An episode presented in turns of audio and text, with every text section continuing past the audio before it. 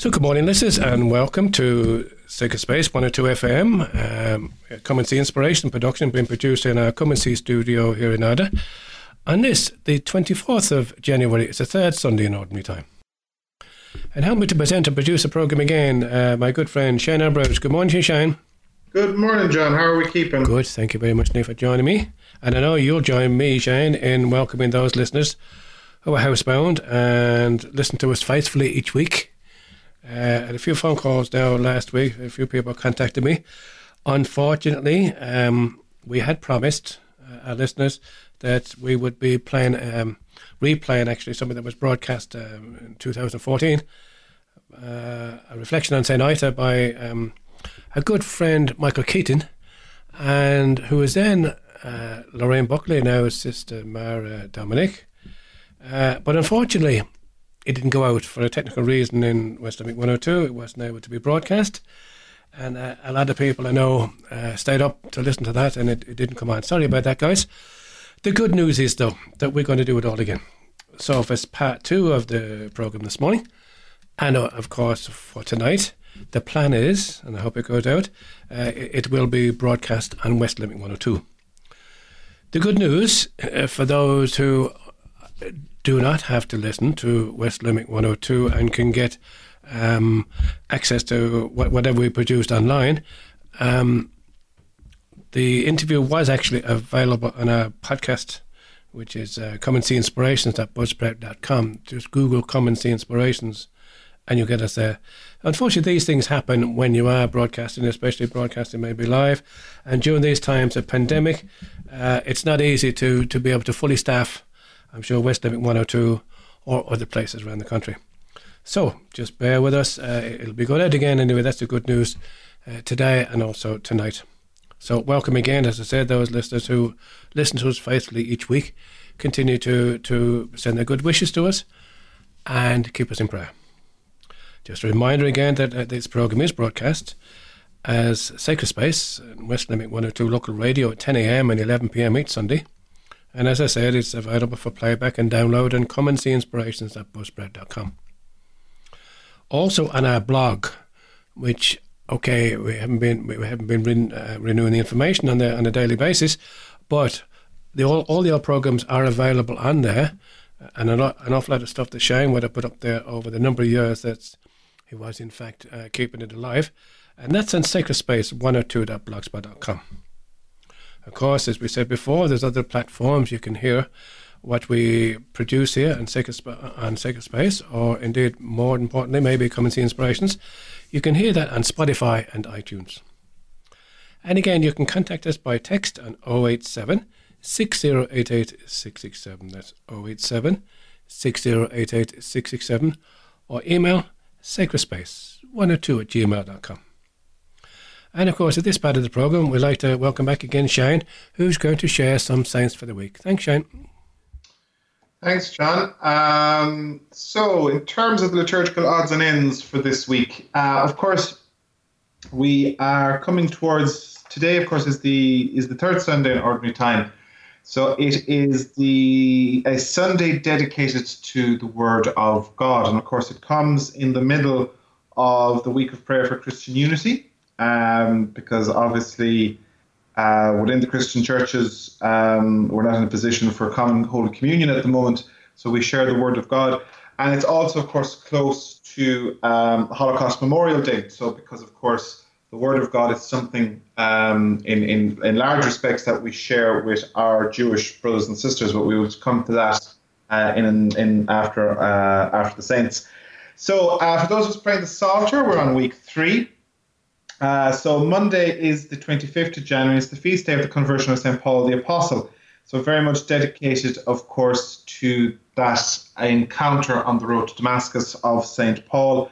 And of course, one of the key dates, I suppose, in, if you like, from a church history point of view, because St. Paul, of course, is the apostle to the Gentiles.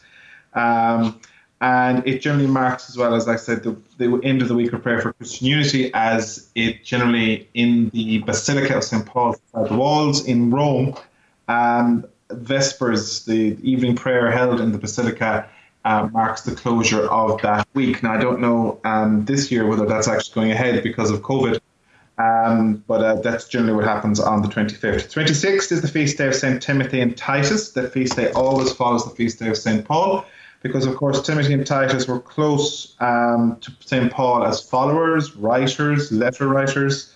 Um, tradition makes Timothy the first bishop of Ephesus, uh, which is an interesting one. Um, and from Paul's advice to him, we take some. He, he, and Paul, of course, there's a couple of letters to Timothy uh, in the Bible from St. Paul. And um, because Paul tells Timothy to take some wine to settle his upset stomach, St. Timothy is regarded as a patron of cases of stomach complaint, which is an interesting, interesting one. St. Titus is associated with the church in Crete, uh, the island in the Mediterranean.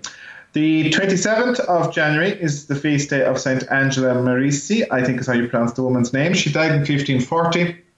And we acknowledge her feast day because she's the founder of the Ursulines, and very much, of course, associated with education, and particular education of women. And then on the 28th of January, we have one of the big heavy hitters with the feast of St. Thomas Aquinas. Aquinas is Italian, born in 1224, died in 1274, one of the towering intellectual figures of the Catholic Church tradition, particularly from the Middle Ages and the early Renaissance. Dominican friar, um, and very much, of course, associated with a particular branch of theology called Thomism or Thom- Thomist theology. Uh, very much uh, focusing on uh, Christian revelation and human knowledge are aspects of a single truth and they cannot be in conflict with one another. So this very much kind of linked in with that idea that faith and reason do link together. Uh, one of the greatest theologians of the church, and even to today, his teachings are held up as a model for theologians, although many people, of course, would have different approaches to what he had. Um, he's a patron saint to schools, universities, students, and booksellers, and of course, is a saint of the Dominican order. And uh, if anyone is interested, there is an annual summer school dedicated to Aquinas and, in particular, to the Summa Theologica, uh, which he wrote, which was his summation of his teachings in terms of theology. So, as I said, he died in 1274, and he is a, also regarded as a doctor of the church. On Friday, the 29th, we have the feast day of Saint Dallan Forgaill, I think is how you pronounce the man's name. He's a saint of the Irish Church, died beheaded by tradition around 598 at a monastery in the Inishkeel in Ireland. And then uh, he was originally born in 530 in associated with County Cavan. He is seen as the son of Culla MacArc and related to Irish royalty. Noted student, and he's supposed to have gone blind as a young man. He was the chief bard and poet of Ireland in 575, and he reformed the bardic order, preserving, helping to preserve the Gaelic language and literature at the time.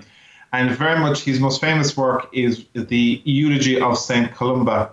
Um, legend says upon its, upon its recitation, his eyesight was restored. Don't know if that actually happened. And he's generally considered a martyr because he died during an attack on the monastery in which he was living. Then finally, on Saturday, the 30th of September, we have two uh, two saints associated with the Irish Church, or on the Irish calendar, I should say. The first is Saint Aidan, very much associated again with County Cavan.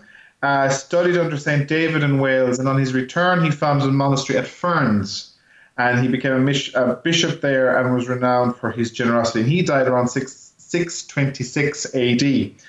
Um, then uh, the other blessed that we remember, blesseds that we remember on the 30th of January are Blessed Margaret Ball and Blessed Francis Taylor, both uh, beatified in 1992 as some of the Irish martyrs.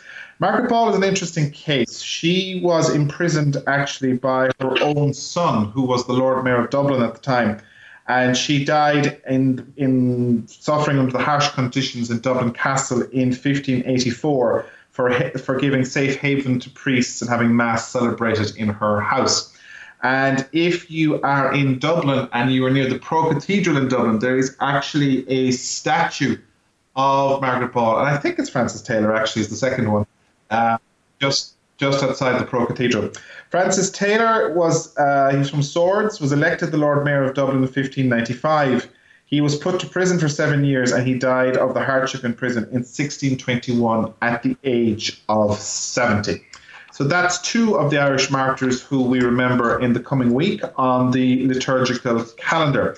Next Sunday, of course, is the fourth Sunday in Ordinary Time, it's the 31st of January, and normally it would be the feast day of St. Don Bosco or John Bosco, but obviously the Sunday takes precedence, and next Sunday is the beginning of Catholic Schools Week although I'm not quite sure what they're doing about that, considering the schools are probably not reopening. But we'll have to wait and see. Shane, thank you very much indeed for that. Um, just think of that as you were recounting some of those saints. How lucky we are these days, you know, if you think about those last two, Margaret Ball, you know, and Francis Tyler, the, the amount of hardship that these people had to go through for the faith, and yet they done it. And there's us complaining sometimes about the little bit of inconveniences that we have puts it all in perspective. Uh, just to pick up on the discussion we had last week, uh, I got a couple of questions in relation to it, and it's in relation to the issue of the vaccines for COVID 19. So, just to clarify, um, neither John nor myself are telling people they have to get the vaccine. Uh, I, I, was actually asked that question. Um, just to be very clear, all we were setting out last week was the guidance that has been issued by both the Vatican and the Irish bishops in relation to the Catholic moral question around taking the vaccine. Whether a person decides to take the vaccine or not take the vaccine, that is a medical decision you make in consultation with your GP when it is offered to you. All we were saying last week was the Vatican and the Irish bishops have said, from a Catholic moral point of view, it is perfectly permissible to get the vaccine. That's all we were saying.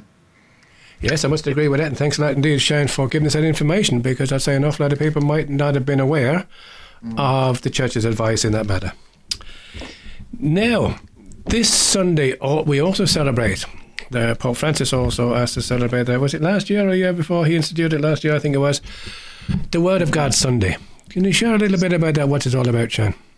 Sure. So today is Sunday of the Word of God. Now it's an unusual one, in I suppose, in the church's calendar because, of course, every Sunday and is about the Word of God, and actually every day should be about celebrating the Word of God. But in 2019, Pope Francis issued a motu proprio of um, setting up. It was in 2019, and he issued it on the feast of Saint Jerome, instituting this annual observance on the third Sunday of Ordinary Time. And the third Sunday of Ordinary Time normally falls, as I said, kind of earlier, it falls in the week of prayer for Christian unity and also close to um, the Holocaust Memorial Day. So, and, and of course, Holocaust Memorial Day is very much associated with the Holocaust, the Jewish Holocaust during the Second World War, um, but also, of course, with the Armenian genocide uh, in 1915 and other genocides around the world. But the point being that um, it is the, the Word of God is something that we share both as Christians because obviously at the moment we're not in full communion with each other for the for the celebration of the sacrament of Holy Eucharist, but also with our Jewish brethren in terms of the fact that Jewish scripture makes up quite a large proportion of our own scripture. Now, the interesting thing about, of course, about this, the, the word of the Sunday of the Word of God is the celebration that's on it, and I suppose it's a challenge for Catholics because, and particularly, I should say, for Irish Catholics, because we don't have um, a very strong lay tradition of, uh, um, I suppose, praying and praying with Scripture and reading Scripture. Um, we were discouraged from doing it for many, many years. Uh, and it wasn't until kind of the mid early 20th century, kind of around the 1940s, 1950s, that there started to be an engagement with the Catholic Church with Scripture, um, Scripture scholars and research and so on and so forth, opening up the the the the treasury of scripture for us in from a faith perspective. And it's um, it's an interesting one as well, I suppose, that you know it's a reminder to us this Sunday that, we gather to celebrate the Eucharist is a very unique moment in the week. Uh, normally when we can do it, of course. But um, the thing that we need to remember, and I think this is something that particularly in this time of COVID that we need to remind ourselves, is that when we gather as a praying community, Christ is present particularly when we gather for the Mass, Christ is present in four ways. He is present in the Eucharist, which of course is the source and summit of the faith as set out by church teaching. He is present in the community assembled because we are the body of Christ, baptized into the church. He is present in the priest who stands in persona Christi and is the presider over the community praying. But he is also present very much in the word proclaimed. And that is something I think which we sometimes overlook, particularly in Ireland, where we have a very strong tradition of focusing on mass and it's very much on going to church. And we need to kind of, I suppose, rediscover and re-encounter Jesus present in His Word. And that's something that's very familiar to listeners of this program, John. It's something we do every Sunday with our reflection of the gospel. Um, and I suppose there's a question, I suppose, you know, um, why have another Sunday devoted to a particular team? And but it's not a new feast. You know, this, uh, the word of God is proclaimed at every Eucharist, and I suppose one of the great blessings of the liturgical reform and renewal from the Council, a Second Vatican Council, was a greater appreciation of the Word of God in liturgies, in the Word in liturgical celebrations. So what this Sunday does, it builds on the texts and it prayers of the third Sunday in Ordinary Time, and it is very much kind of a, paying attention to the Word of God for us and also asking ourselves, you know, do we duly give honor to the Word of God? And I always remember um, uh, a friend of mine was, was, was attending college in Dublin and she was doing a theology course. And of course, her scripture professor, the guy that was teaching the course, he, he turns around and he says, you know, if someone was here with the Blessed Sacrament, of course, we would have due reverence for it. It would be, you know, preserved carefully and all the rest of it that you know we have by tradition and respect for the Blessed Sacrament. And he turned around and he said, How many of you have your Bible stuffed down your bags? And he made the point, you know, the Word of God is like the Blessed Sacrament. It is Christ present in our midst. It is the Word of God that is made available to each and every one of us. And we um, we should treat it with due reverence, respect, and not also engage with it. You know, and so I suppose what we have to look at is we have to ask ourselves are we truly engaging with the Word of God as it's put forward to us? Pope Francis suggests in his letter that this Sunday is an ideal time to reflect on this and asking ourselves, are we truly appreciative of the Word of God? You know, um, you know, for example, is you know, do you have Scripture in a, in a respectful place in your home? Uh, do we do we do we properly you know, reflect and pray on it, um, and and so on and so forth. And then I suppose it's also a case of looking at um, ways of, as a community, how do we pray Scripture in terms of, you know, readers at Mass. Are they properly trained? Are they prop? Or do we do it reverently? You know, it's not just going up and reading the newspaper at the end of the day. It is proclaiming the Word of God. Um, you know, and, and you know, there's a lot to be said about it, and we have to ask ourselves those types of questions because it's not literally just going up and reading out something, and that often happens at funerals. It often happens at weddings, where people that are not regular readers just go up and read it out. And the question is, do we realize as a praying community the whether we're giving due respect to what is being proclaimed? and asking ourselves that question. And that's kind of some of the ideas that are around this, uh, John, in terms of this Sunday and kind of the questions that our Pope Francis puts out there for us. Thanks for that, Shane. There's a, there's a few thoughts and uh, just a few comments that I want to make on this particular one. It's certainly a favourite of mine. Um, first of all, over 12 years ago now, maybe almost 12 and a half years ago, I became involved with this uh, with this program, Sacred Space. But the reason why I become involved in this in Sacred Space because I truly and honestly believe that the gospel should be should be read and preached every week, and maybe a little bit reflection on it. Because for years, I know I myself anyway was fairly ignorant of it. I'm not saying know much more now, but I know a little bit more now, and I felt it important that to offer people who mightn't always have the chance of listening to the gospel and listen to a little bit of a, of a reflection, well, maybe with the help of others, as to what it's all about. That's that's the first point in regard. So maybe I wouldn't become involved in sacred space if it wasn't for that. The second thing is, is um, we did have a synod here a few years ago, And one of the proposals that I uh, put forward to the Synod was that a copy of the Sunday Gospel and a reflection should be made available in all churches for all who come to visit that church who might want to see it. I mean, in our church, we have arranged for a copy of the readings every day to be displayed at the back of the church. People just can just come in just for a few seconds, uh, take a look at the readings, and a little, a short little reflection on what it's all about. It's so important, as Shane said. Jesus, God is in the Word. Uh, is in the Word. It is His Word. The third thing that I just want to comment on, and this is really uh, on behalf of all of those who have be, become involved with Lectio Divina over the last number of years in the Newcastle West area. A big thanks and a big shout out to Father Frank Dewick because what Father Frank has done for us every week, uh, we have what we call Lectio Divina, divine reading. And what it is, Father Frank goes through the Sunday Gospel for us. He gives us a background to it. So, ah, yeah, that's what it's all about. And always suggest that there's something in that Gospel for us to take away to help us with our lives. Shane will get something different than me, different Father Frank, and so on and so forth.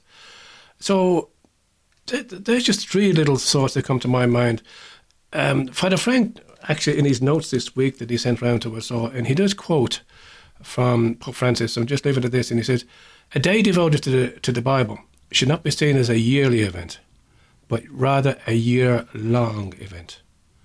And really, just going through the Gospels, you know, they're not that hard. They're not that tough to understand. Only if we give it a little bit of time, don't rush ourselves too too much, and maybe get a bit of help, get a little bit of a book there. That's what I do anyway, to find out what what this gospel might be all about and how can it affect my life and so on and so forth. I don't have to have a PhD. I don't know need to know the gospel back to front. I think it's so important. Anyway, thanks, Shane, for in relation to that, John, just one thing to point out to people: if you are online and you are a podcast person, mm. that one of the the number one podcast, uh, I think it was last week on Apple iTunes, was actually a podcast about uh, the Bible, and it's called "The Bible in a Year" with Father Mike uh, Schmitz, I think is the man's yeah, name. That's him. Yeah. And basically, he's walking through the entire Bible in 365 episodes, providing a commentary, a reflection, a prayer along the way and it follows a reading um, which is inspired by a Bible, which is called the Great Adventure Bible. What it does is tries to break down the timeline of Scripture so people mm-hmm. can work through it, and um, it's you know it's an interesting way of getting through it. Now I haven't dove, dived into it myself this year. Um, now he started on the first of January, which is fair enough. He's planning to do it in 365 days.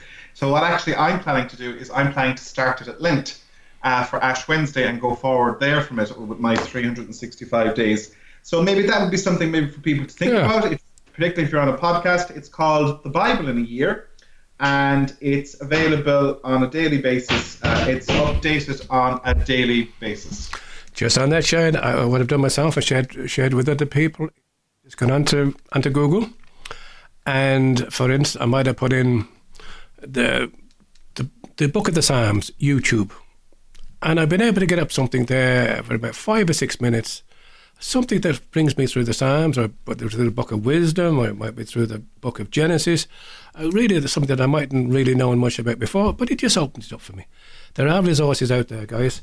Just just search for it and said it's worth doing it because you know there, there's something that will help us in times when we need it. Thanks for that, Shane. And in the meantime, we will now go for our spiritual communion prayer, and this is where we also invite Jesus to come into our into our hearts. Uh, and this is especially for those who can't receive Jesus at Mass, which is all of us these days. My Jesus, I desire to receive you into my soul. I, since I cannot now receive you sacramentally, come spiritually into my soul. I embrace you as already there. I unite myself wholly to you. Never permit me to be separated from you. Amen. So now we go for our first bit of music this morning, and this one it's something in line with what we are just speaking about. It's entitled The Word of God, Speak. And this is by MercyMe. So join us again in part two, where we'll again hopefully listen to Michael Keating and Sister Mary Dominic, who will share with us a reflection on St. Ita. And this, of course, was broadcast 12th of January 1st, uh, 12th of January 2014. So Mike and join us then.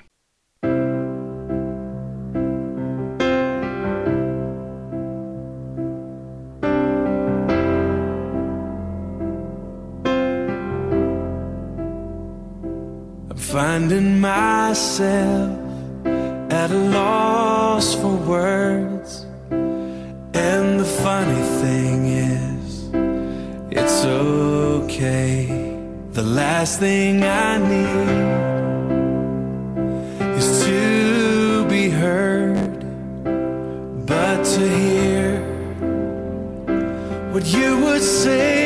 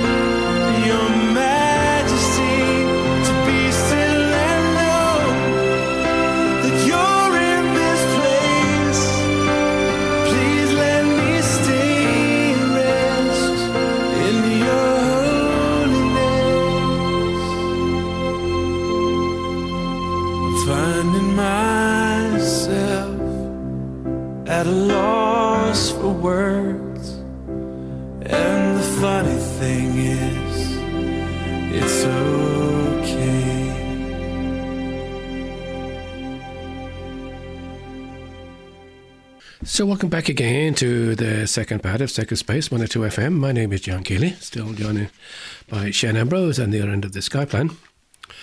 And last Friday, uh, the 15th of January, it was the feast of St. Ita, who, along with St. Munchin, is a patron saint of our diocese here in Limerick. So, we're now going to play a recording from a programme of the 12th of January, actually, 2014 when Michael Keating and our good friend Lorraine Buckley, now Sister Mary Dominic of the Dominican Nuns of St. Joseph, joined us to talk about St. Ita. So let's listen to this now.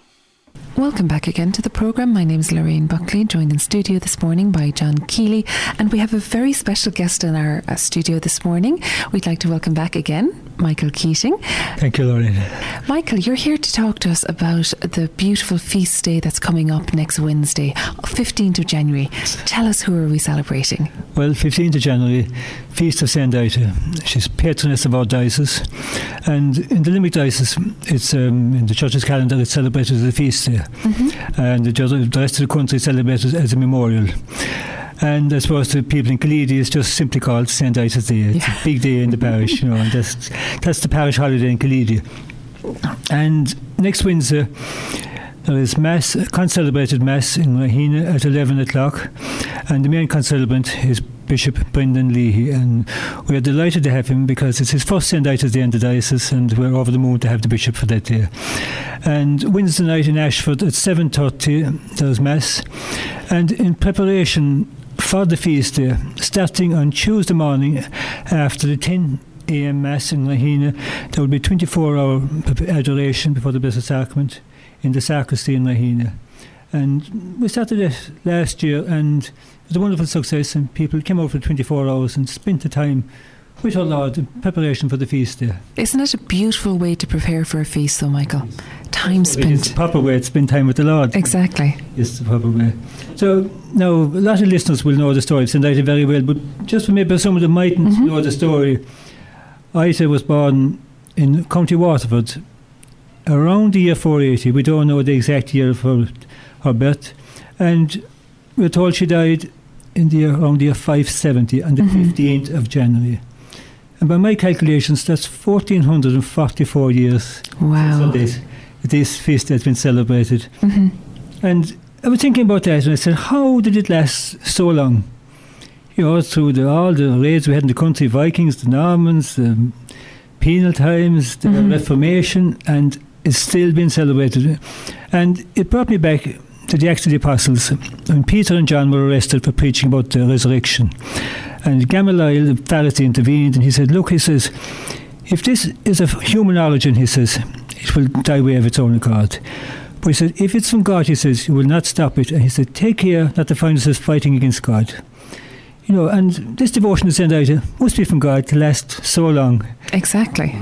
So it's hard to imagine it could last so long. But this year, you know, I was thinking about what we do in the program, mm-hmm. and we've dealt fairly well in the history for the last couple of years. So I said this year, maybe could we look at um, the life of St. Ita and what Ita would say to us today in the year 2014? Mm-hmm.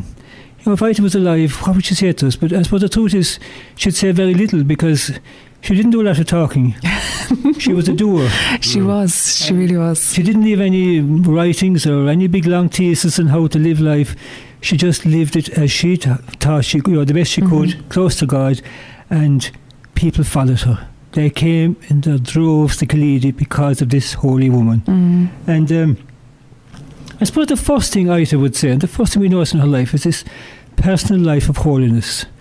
Ita was a very young girl, about 14 or 15, very prayerful girl, and she had this call from God you know, to take the veil of virginity and to be a bride of Christ. And um, she met a lot of opposition from her father, who had a, marriage arranged for her with a local prince.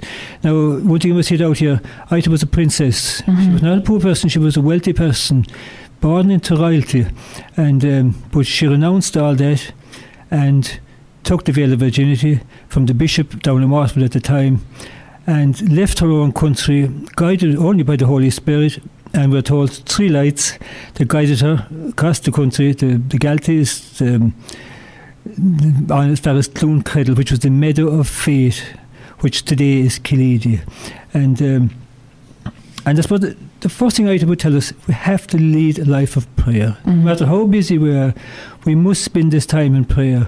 And even though Ita was in a community of nuns, you know, where she would pray the, with the community, of course, we're told she had her own cell built away from the community where she would go to pray and to spend time with the Lord. And a story told of one nun who was curious and who followed her, and she saw this cell being lit up by an unknown light, you know, one night. And um, so Ita wants us to spend time in prayer, just to take that time out, because that's in the gospel as well. Jesus himself said to the apostles, he said, Look, we have to go away and spend time in prayer. He said, "We- They were too busy, you know, they couldn't even pray. And um, I was with the prayer, then Ita was big into fasting. Mm. Now, and there's stories told again about where the angel reprimanded her because she overdid the fasting. So, like, but she would promote fasting, giving up some little thing. I mean, regulated fasting now, you know. And but all her miracles all stemmed from her prayer life and her devotion to the Blessed Trinity. Absolutely. And of course, like we, we kind of look at the saints and think, sure, they were great. They were made for holiness. But I can't do that, which is completely untrue. It's, it's a tiny bit of a cop out, actually, if we say that we can't be holy because we're made for holiness. We're made for God. We're made to be in communion with Him. And we're going to touch a, a little bit on that in the second part of the program where we look at baptism. But we're made for holiness, Michael, aren't we? We love to leave holiness to the next person, you see. Yeah, exactly. and, uh, or to the wife, maybe. Or she, she goes to mass and she goes to out. You know what I mean? That'll do me, like, you know what I mean? It won't do me. Exactly. And even prayer, as you said, um, Michael, prayer um, is described as a covenant. It's a relationship. It's a relationship between us and God. And if we're not spending time on that relationship, then no matter how much God wants us to have that relationship with Him, It can't all be one sided, can it? No, no. But see, we can see this from all the saints, basically. You know, there's been that time in prayer, there's been close to God, mm. and people were drawn to them. Mm-hmm. People were drawn to Killeedy, not because Ita was a princess, but because of her holiness, mm-hmm. her prayer, how she was so close to God. Mm. And the miracles in stemmed from that. You know, they brought people from all over Munster to Ita because they knew she had the power of healing and all this, you know, but it came from her, her life with God. And I suppose the second point in about Ita would be you know, a simplicity of life and I suppose a detachment, a certain detachment from earthly things and especially the love of money. You know, Ita could have, if Ita loved money and loved power, she could have stayed in Waterford. Exactly. She didn't. She renounced all that. And um, she came to Killeedy, but she was a very practical woman as well. I mean, she had a community nuns. They had um, stuff. They couldn't you know, live in fresh air, and um, it seems they were self-sufficient and very industrious nuns there. And you know, she knew about making ends meet as well. She was a very practical, sensible woman. I suppose in, in our own days we could we could look at it. How can I detach myself from stuff? We might have the mortgage which we have to pay. We might have children that we have to feed. But how can we become detached from material things? And it might be as simple as turning off the TV for half an hour at night and spending that half hour reading the Bible or maybe saying the Rosary or doing a little meditation or whatever it might be. Because the whole point of detachment is you're you're detaching yourself from one thing to put God in its place. Yeah. Now, the next point I would like to hit on is, I suppose, about passing on the faith to children. Mm. No, but praying with, the, as I am sure Ita would tell us, to pray with our children. You know, read the Bible stories for them, tell them about the life of Jesus. And of course, this was Ita's surely her greatest gift of all was passing on the faith to children because mm-hmm. it earned her the title of the foster mother of the saints of Ireland. These are the Celtic saints of Ireland now. They all looked up to Ita as their foster mother. Mm-hmm. Now, some she fostered in Killeedy, and the most notable being St. Brendan. You know, as a lot of people don't know that, that he was fostered in Killeedy. He spent mm-hmm. probably six or seven years in Killeedy. And um, but it just shows the importance of spending time with children and praying with them. And the legacy Ita left them like was just unbelievable. And, you know, there's a prayer garden up in Muffin, Donegal, and they have Ita down there as the foster mother of the twelve apostles of Ireland. Saints I never heard of, but mm-hmm. she obviously influenced all those Celtic saints. Mm-hmm. And of course, we all have a role in that as well. Saint Ita wasn't a physical mother. Like I, I'm not a physical mother of children, but I have a role as is a spiritual mother, either by praying for people or by living a good example, or you know, in whatever ways we come in contact with children in our lives, to be that positive example. Um, the next point I'd like to bring out is uh, about praying for, you know, asking God for direction in our lives. You know, sometimes we set off and we, I want to do this, you know, I want to do medicine, I want to do accountancy, but do we ever stop to ask what God wants us to do? And I think this is brought out beautifully in the story of Ita's two sisters. You know, Ita's two sisters, first of all, um, Fiona followed her from Waterford Mm-hmm. and f- she asked to join the convent, and she joined the convent, became a nun with Ita in Killeedy. And after a few years, we are told in the history that Ita's mother died, so her sister Nessa came to Killeedy. And of course, everybody presumed automatically Nessa was going to become a nun as well. Nessa came to join the convent. She wanted to join the convent, but Ita said no, she said. Wait and pray, she said. So Nessa was obviously very upset because she mm. said, What's wrong with me? You know, my sister was good enough for the convent. Why am I not good enough for the convent? So Ita said her vocation was married life. Mm-hmm.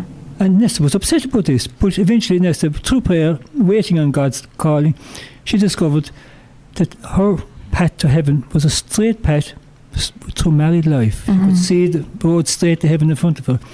And she married the Thatcher in Killeedy, who was Behan, and became the, f- the mother of Saint Mokamog, who was a big monastery over near Thurles in Tipperary.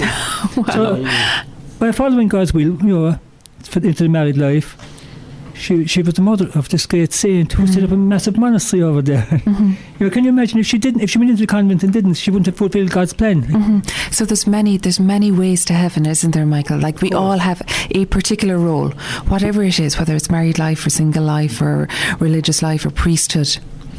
There's so many different ways to heaven. And I suppose I'd like to hit out that point, particularly to young people. You mm. know, it's tough today. You know, maybe you're going to college, you, you come out with a degree, and you say, oh, "There's nothing there for me." Mm-hmm. Mm. And maybe stop and pray that God will just turn you the right direction, you know, the way He wants you to go. Um, next point, I suppose, is the charisms of the Holy Spirit. Mm. Now, can you explain to us what a charism is, Michael, if, if somebody doesn't know it? The gifts, uh, this you know, spiritual gifts are the, the Holy Spirit. Um, 1 Corinthians 12, Mhm. the charisms are mentioned. Um, healing, faith, healing, working of miracles, prophecy, distinguishing of spirits and tongues, and interpretation of tongues. Um, we know miracles were worked through Ita. God worked miracles through Ita.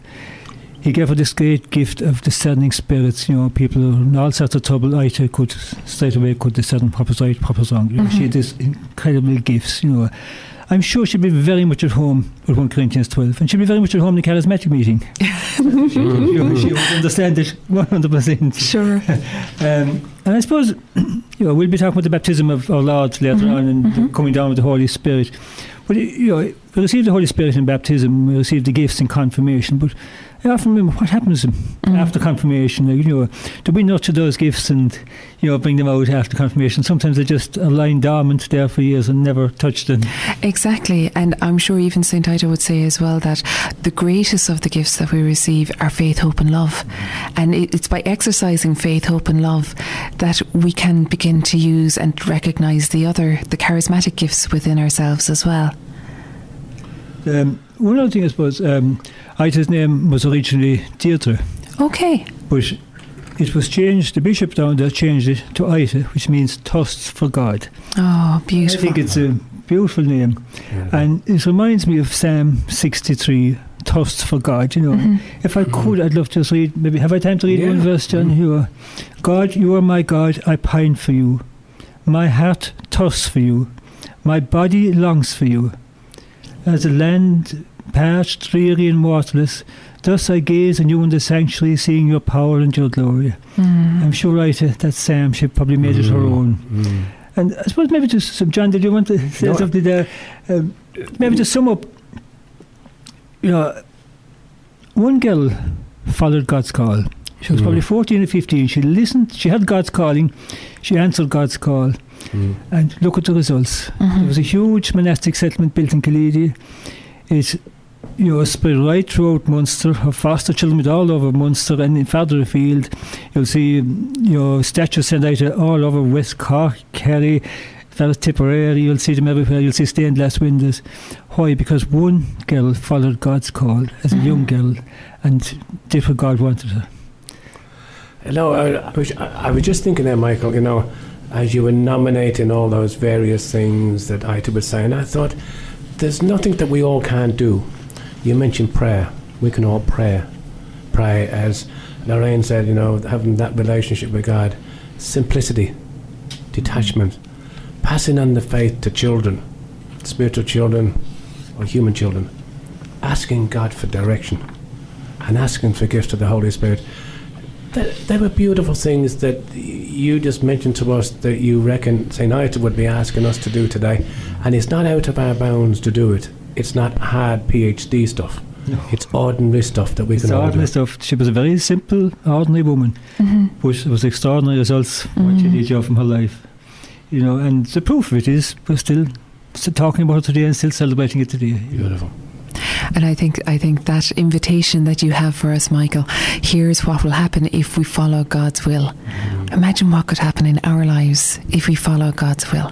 Well, if you look at the gospel, like Jesus had only twelve apostles, Mhm. and look at what happened. yeah. and but Mm. and they were powerless until the Holy Spirit came down at Pentecost. Mhm. They were fearful men. They were locked away in a room. But when the Holy Spirit came, they were different people. Absolutely. It's time for a piece of music now, and the piece we're going to take is from the album Faith of Our Fathers, and indeed it's entitled Faith of Our Fathers. But of course, we must remember the faith of our mothers too, the faith of all those who have gone before us.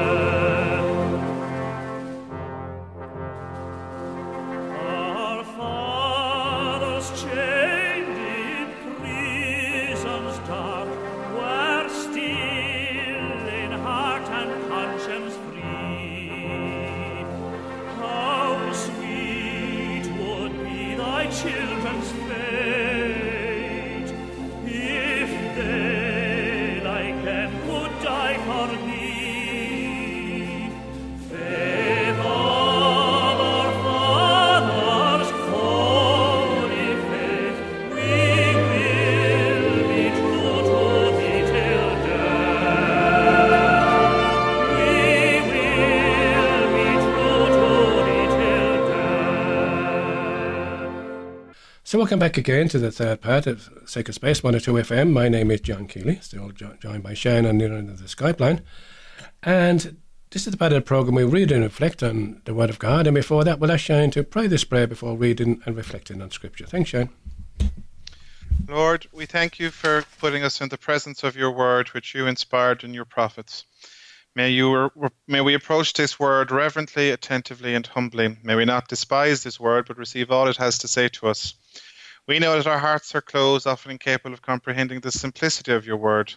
Send your spirit to us so that receiving the word in truth and simplicity, our lives may be transformed by it. Let us not be resistant, Lord.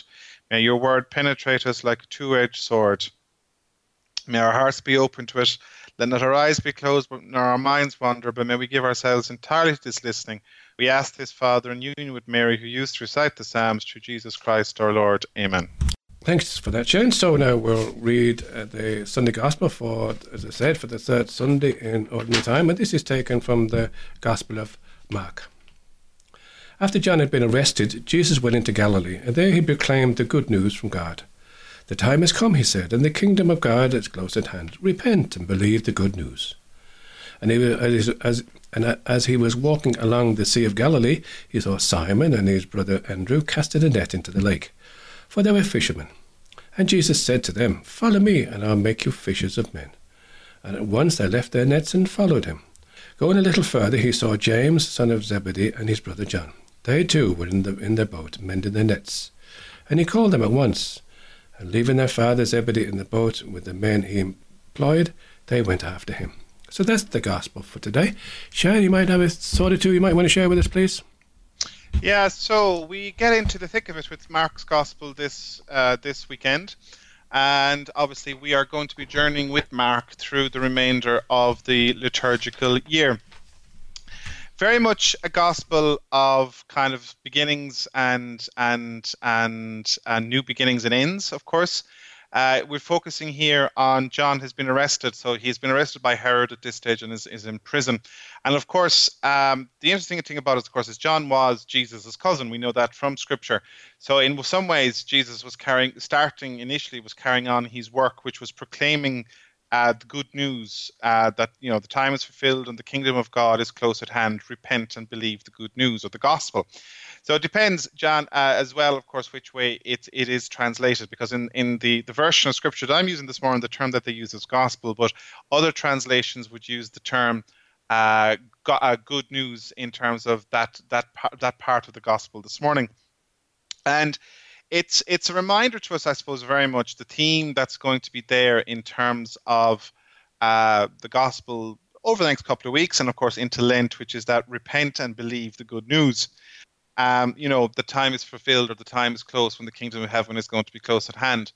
And I suppose the question for us is, what does that mean? What does that mean when when we hear that say, calling out to us on a Sunday morning when the gospel is proclaimed?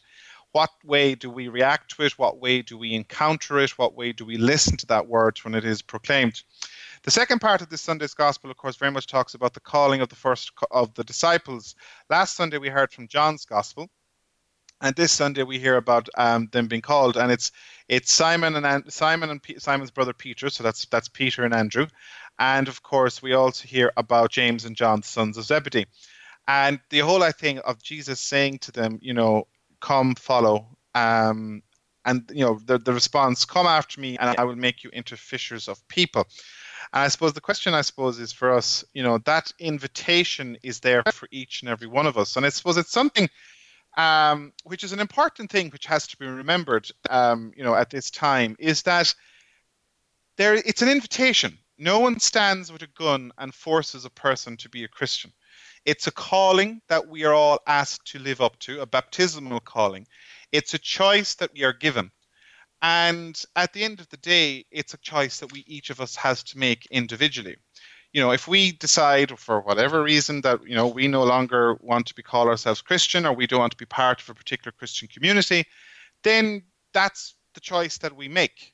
We make it in, you make it in full knowledge, you make it with full awareness but it's a case of you know if if if if you don't want to be part of it there's no one forcing you to stay um, but it's also the other side of it for those of us that are that are staying or that hear that call the question is very much well what does it mean for us what does it mean for me to hear that call, Come and I will make you fishers of people.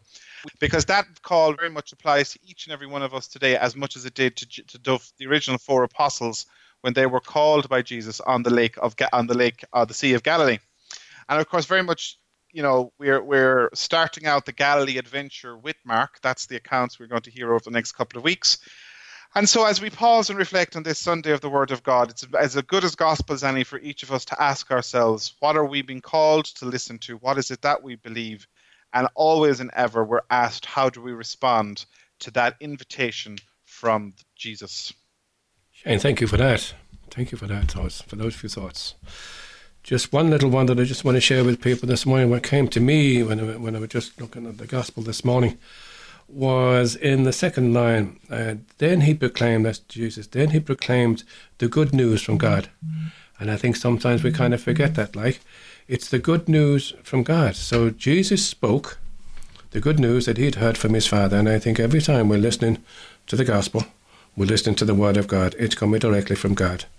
Um, maybe today might be a good opportunity. Maybe we could ask the Holy Spirit to encourage us to listen to the good news from God and that He created us and He loves us and He never wants to leave us alone. And that's the good news. Let's just give Him a chance, open our hearts and open our ears to what He wants to tell us. So that about brings us to the end of the program. Thanks again, Shane, for for sharing with us today. Uh, we'll now go out with our final piece of music, and the piece of music this morning is sung by a person by the name of Esther Mui, M U I, and this one is entitled All That I Have. So next week for myself and Shane, thanks again for joining us.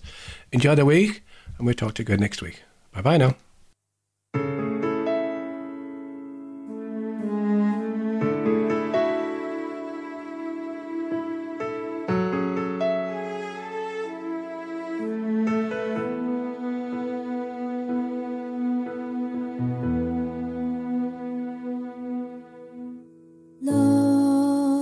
Your feet will I lay my life, and Lord, at your feet will I lay the treasures of my heart.